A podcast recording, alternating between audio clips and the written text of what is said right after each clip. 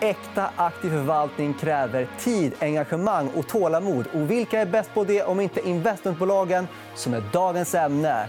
Det här är onsdag den 29 april och det här är Even marknad.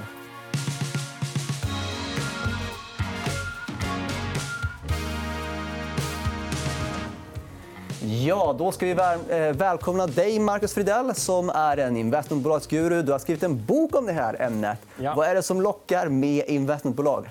Ja, men exakt. Eh, investmentbolag tycker jag är det allra bästa sättet för en eh, privatperson som inte vill lägga ner liksom hela sin fritid på att analysera aktier. Det är liksom bekväm aktier man kan ha och sitta i solstolen hemma utan att ja, behöva tänka ja, exakt. hela tiden. Bra, bra sätt att bygga en långsiktig passiv portfölj. Då. Passiv, precis. Mm. Man behöver inte tänka så mycket. Men de själva är ju rätt aktiva och eh, hittar bolag och eh, investerar och ja, men också Exakt. tålmodiga. Ja, men jag brukar säga att eh, genom investmentbolagen så får man ju en äkta aktiv förvaltning. För att ja, man får ett engagemang i de här styrelser och så vidare från investmentbolagen i de bolagen de äger. Plus att de kan köpa och sälja aktier. Fonders engagemang kan inte alltid gå lika långt som att man engagerar sig i att utveckla bolagen på samma sätt. Och sen har vi ju många investmentbolag som eh, hittar bolag i en liten fas och sen hänger med hela vägen upp utan att sälja. Jag tänker Bure som har haft Mycronic och Vitrolife. Verkligen. Ja, de har prickat två riktigt bra där. Och Kinnevik har gjort lite samma sak med Zalando som har växt upp och blivit nu nästan halva portföljvärdet i, i Kinnevik. Så de som kan vara med i tidig fas och få till några riktiga pärlor på det här sättet det är ju såklart Eh, det bästa möjliga. Men, eh, och jämför man med fonder som, ja, som ett alternativ att investera passivt så då får man en, en otroligt mycket lägre kostnad för den här förvaltningen även om jag tycker att den är eh, avsevärt bättre. Men jag tycker faktiskt att vi inte ska jämföra med fonder bara. utan Vi kan faktiskt jämföra med index. till och med. Absolut. Och då kan vi kika på, hur, på en graf hur det här har sett ut. Uh, IB, I det är ett investmentbolagsindex som uh, hemsidan IB Index har satt ihop. Uh, rätt snyggt. Och det är väl ingen tvekan om att den har mosat börsen eh, över tid. Exakt, så är det. Och man kan även backa. Det finns en studie från Uppsala universitet som har tittat på det här 15 år bakåt i tiden. Eh, och resultatet blir detsamma. De, de utklassar index eh, över tid. Då. Eh, och här ser vi även i ett lite kortare perspektiv, eller eh, några år, att det har funkat även, även nu. Eh, tittar man på förra året så eh, även då så utklassade de faktiskt börs index eh, ordentligt. Eh, där berodde det delvis på att eh, rabatterna minskade. Och det är klart, det är inte någonting som kommer kunna vara hållbart över tid. Nej, precis. Men det finns ändå en del faktorer tycker jag, som talar för att investmentbolagen även långsiktigt kommer att kunna fortsätta Det är mest den underliggande tillgången plus möjligheten till förvärv som kommer att avgöra dem på längre sikt? Ja, bland annat. Och sen, eh, även att det finns en substansrabatt som gör att du som investerare får en större exponering eh, mot eh, aktiemarknaden än vad du har fått annars. Då. Vet du vad? Vi, ska, vi ska faktiskt gå in på det eh, på en gång. Vi har fått en tittarfråga från Highfiver på Twitter som ja. undrar är det rimligt att vissa investmentbolag handlas till en premie uppemot 30 och vi ska kika på en graf nu som ja. visar på hur alltså, det skiljer sig enormt mellan bolagen. Eh, längst där till vänster så har vi Creades som har en substanspremie på runt 30 någonting procent. Exakt. Och, ja, bäst i klass i rabatt är väl Spiltan där längst till höger. Som Exakt. Har rabatt. Exakt. Och det här har förändrats ganska mycket de senaste åren. Här. Vi har varit vana vid att i princip alla investmentbolag handlas eh, till rabatter. Eh, tittar man liksom de senaste 15 åren så har det funnits ja, Ratos har handlats en del på premie, Lundbergs har handlats en del på på premie och så vidare. Men generellt har gruppen handlats till rabatter och till större rabatter generellt än vad de gör nu. Men är det liksom rimligt på andra sidan att prata om premier på typ 30 ja, Är det rimligt i Creades? För att svara på eh, tittarfrågan där så nej, jag tycker inte att det är rimligt. Eh, jag tycker väl man ska alltid liksom fundera, fundera på att investera i ja, där det finns lite rädsla eller tvivel och kanske snarare sälja när, när det är euforiskt. Och 30% premie på Creades ja, men det får man väl säga är Eh, snarare närmare euforiskt. Då. Så det är ingenting jag skulle köpa på de här och, och Det är inte bara Creades, det är fler. Lundbergs handlas det en uh, saftig premie. Och, ja. Uh, ja, exakt, det är flera. Och även de, en del små, som Bure till exempel. Den brukar handlas på 15-20% rabatt tidigare. Nu, nu har den också börjat handlas till premie på senare tid. här.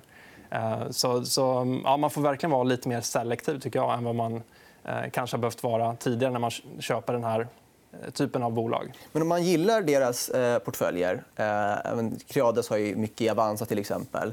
Ja. Är det smartare då att istället för att köpa investmentbolaget med den här saftiga premien på liksom 30-35% är det bättre att bara köpa det underliggande direkt då, eh, så länge den här premien är Ja, ja men absolut. Eh, Ja, som det blir inte exakt samma sak. Ja, men Creades, men, ja. det är mycket Avanza. Och det är klart, gillar man Avanza då kan man köpa den. Men eh, nej, det, det tar emot lite grann att köpa eh, Eh, premien på det där sättet.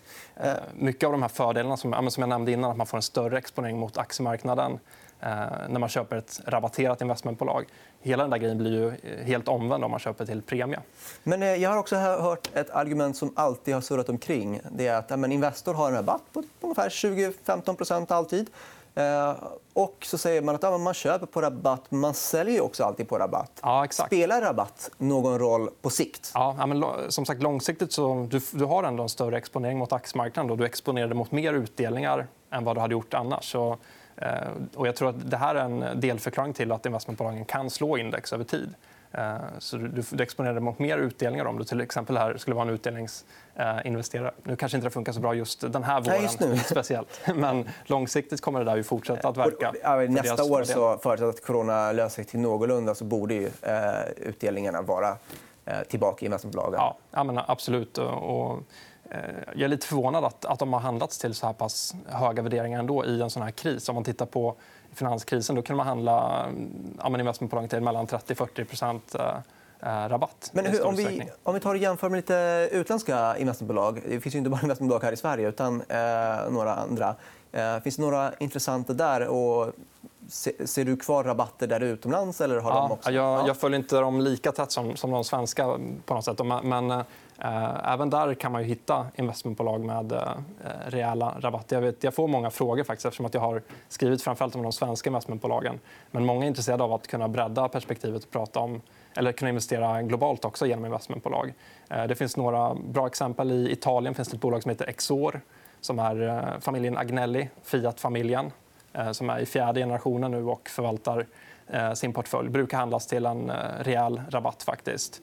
De äger också Ferrari och Juventus. bland annat. faktiskt. Jaha, Juventus. Eh, sen har vi ett belgiskt exempel som heter Group eh, Bruxelles Lambert. Eh, också en, ett investmentbolag med över 100 års historik. Då. brukar också handlas till en rejäl rabatt. Och de här kanske inte är så många som känner igen, men tittar man vad som finns i portföljen så är det till exempel Adidas. och Ricard Pernod som men, jag köpte Absolut för ett eh, antal år sedan. Men tycker du att vi är för hemmablinda? Och... Ja, men kanske. Ja. kanske. Det finns ju jättemycket spännande där utanför Sveriges gränser också.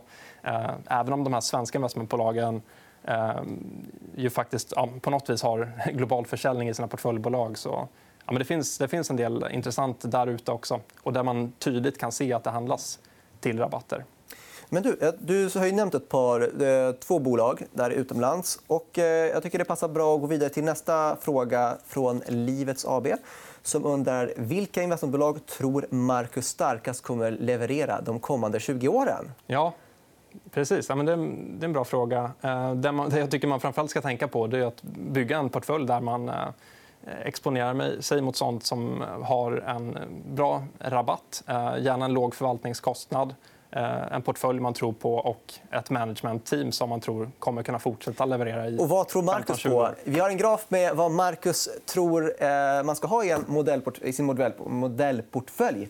Eh, här har vi Marks modellportfölj. Investor 40% Industrivärden 25% Kinnevik 15% och Svolder och Spiltan 10% var. Ja. Kort, cleant, easy, fem bolag. Ja, men exakt. Det här, och man får underliggande exponering mot eh, säkert 100 olika bolag eh, om man investerar i, i den här portföljen. Eh, Investor, störst vikt. Jag tycker det är fortsatt eh, klar etta om man bara skulle välja ett enda bolag. Eh, en diversifierad portfölj, fortfarande en hög rabatt. Eh, förvaltningskostnaden är 0,11 Eh, väldigt lågt om man jämför med, med en fonds förvaltningskostnad. Till exempel. Det är typ en indexfond det, best. Det är väldigt nära en indexfond. Eh, man skulle nästan kunna överväga tycker jag, att ha bara Investor om man bara vill äga en, en svensk aktieportfölj. Helt enkelt. Men här har vi också kompletterat med lite industrivärden som också handlas till rejäl rabatt. Eh, trots att man har Lundberg inne. hans Lundbergföretagen ja, brukar handlas till premie. som sagt. Då. Ja, det där är att Lundbergs investerar i industrivärden. Lundbergs i sig har ju en premie. Ja, industrivärden har en rabatt. Ja, exakt. Och där får man på något sätt Lundbergs förvaltning. Då, men till en, istället för premie så får man den till en rabatt. Han kom in 2015 där och har sänkt skuldsättningen eh, kraftigt. Och, ja, det har visat sig helt rätt nu med tanke på hur börsen har gått eh, i år. Ja, hur ser skuldsättningen ut? Eh, jag vet att vi fick en tittarfråga på det.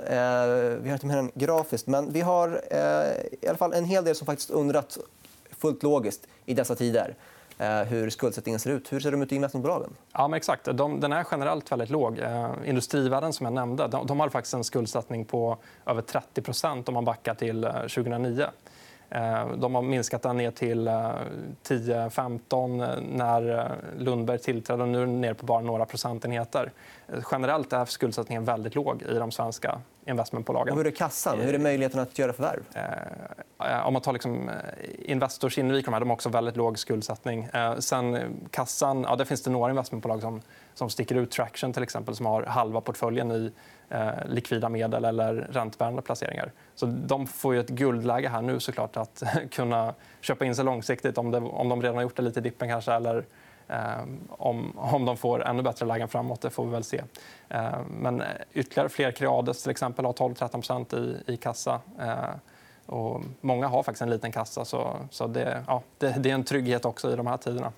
Eh, jag tycker vi eh, kikar på en till tittarfråga från Erik Liljengren som eh, undrar stämmer det att generellt investmentbolag har kraftig hävstång mot det underliggande och rasar mer än börsen när börsen rasar och går upp mer än börsen när börsen går upp. Ja, exakt. Men det är lite det vi var inne på förut. Att, I finanskrisen som sagt, då var det 30-40 rabatt på många av även de stora investmentbolagen.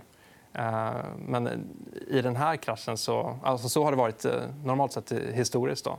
Och sen när det blir håsiga tider så blir det snarare premier eller lägre rabatter eh, för att det är ett högre risksentiment.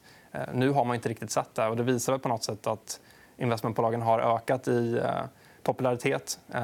Man kanske också tycker någonstans att det är tryggt att ta rygg på en sån här på ett investmentbolag och deras stabila huvudägare i de här skakiga tiderna. Så det där, det där har förändrats.